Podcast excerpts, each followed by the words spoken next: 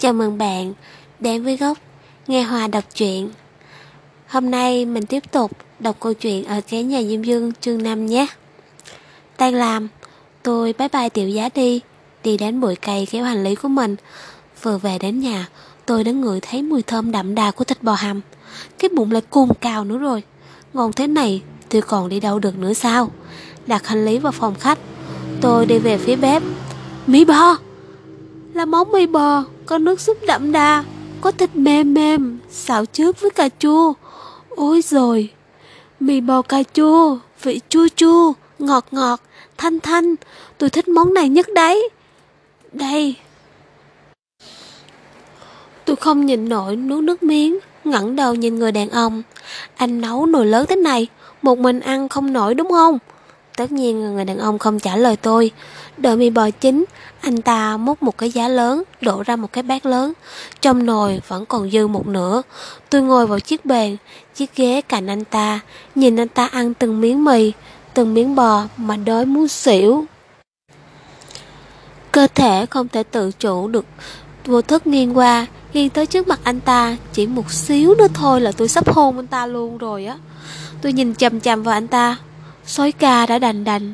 Này lại còn thêm bát mì câu dẫn nữa chứ Khó khăn nuốt từng ngụm nước miếng. Muốn ăn quá đi ca ca. Không biết phải. Không nhưng mà tôi cảm thấy đôi đuổi của anh ta khựng lại trong một giây. Đến lúc nhìn kỹ lại tôi thấy anh ta vẫn đang ăn mì một cách vô tâm. Ừ, Chắc đói quá. Đói ho mắt luôn rồi. Ước gì anh ta có thể đi chỗ khác một lát Để mình ăn cái nồi trong bếp nhỉ? Tôi lẩm bẩm Vô cùng đắc chí mơ mộng có lẽ lời khẩn cầu của tôi đã làm trời cao cảm động. Điện thoại di động của người đàn ông đổ chuông. Trên màn hình điện thoại hiển thị một chữ đen, màu đen, Quý Nai Black, Quý ba Black, Lão Black.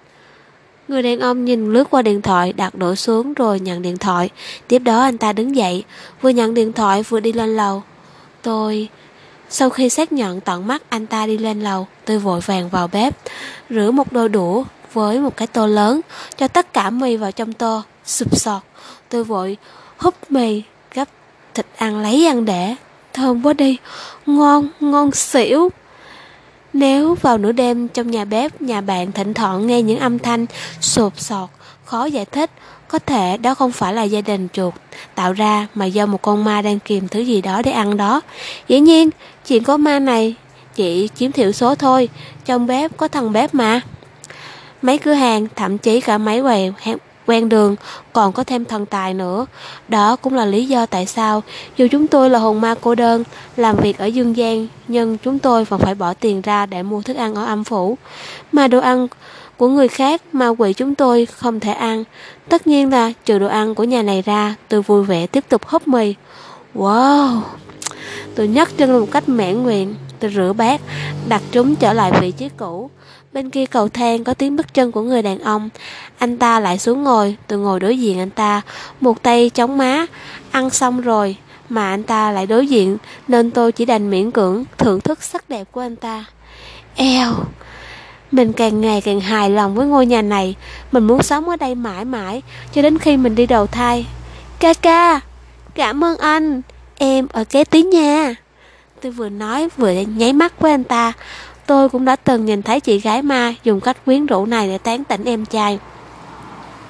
Mắt phải, hơi co giật một chút. Tôi đưa tay lên, đè một bên mí.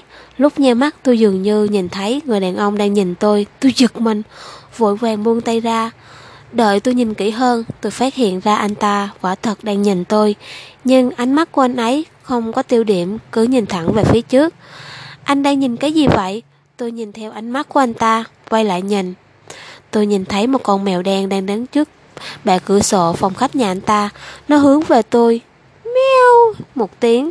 Tôi biết nó có thể nhìn thấy tôi. Tôi lao đến con mèo đen, làm mặt vĩ dọ với nó. meo meo Nó quay người, nhảy khỏi cửa sổ. Chọn đối đầu giữa mèo và ma. Tôi thắng. Tôi cười điên cuồng. Ha ha ha! Cái đồ mèo nhát gan.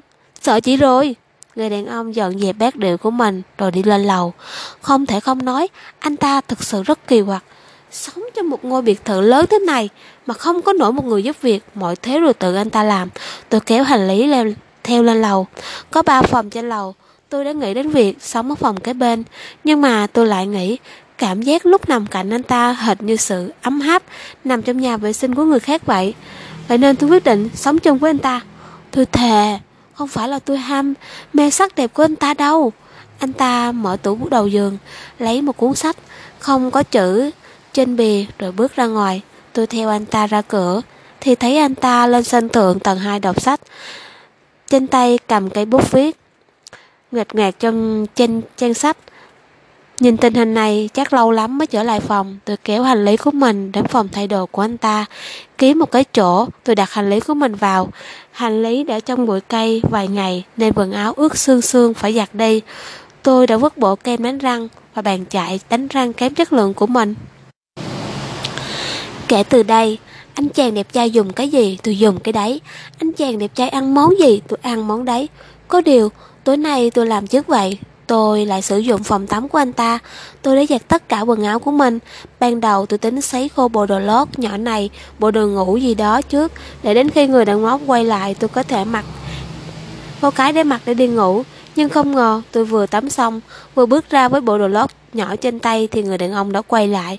Cả người tôi không một mảnh vải che thân Nên tôi trốn vét dài dây Mặc dù biết là anh ta hoàn toàn không nhìn thấy mình, Nhưng mà cứ trần truồng như vậy, Ít nhiều gì tôi cũng cảm thấy Không bình thường.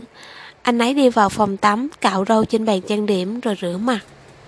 Nhưng mà lúc anh ta ở nhà, Tôi không thể sử dụng máy sấy tóc của anh ta Để làm khô quần áo được. Hoài Anh ta không thể nhìn thấy mình, Sợ cái gì? Tôi xoay người vênh váo đi trước mặt anh ta. Trước dần sau quen.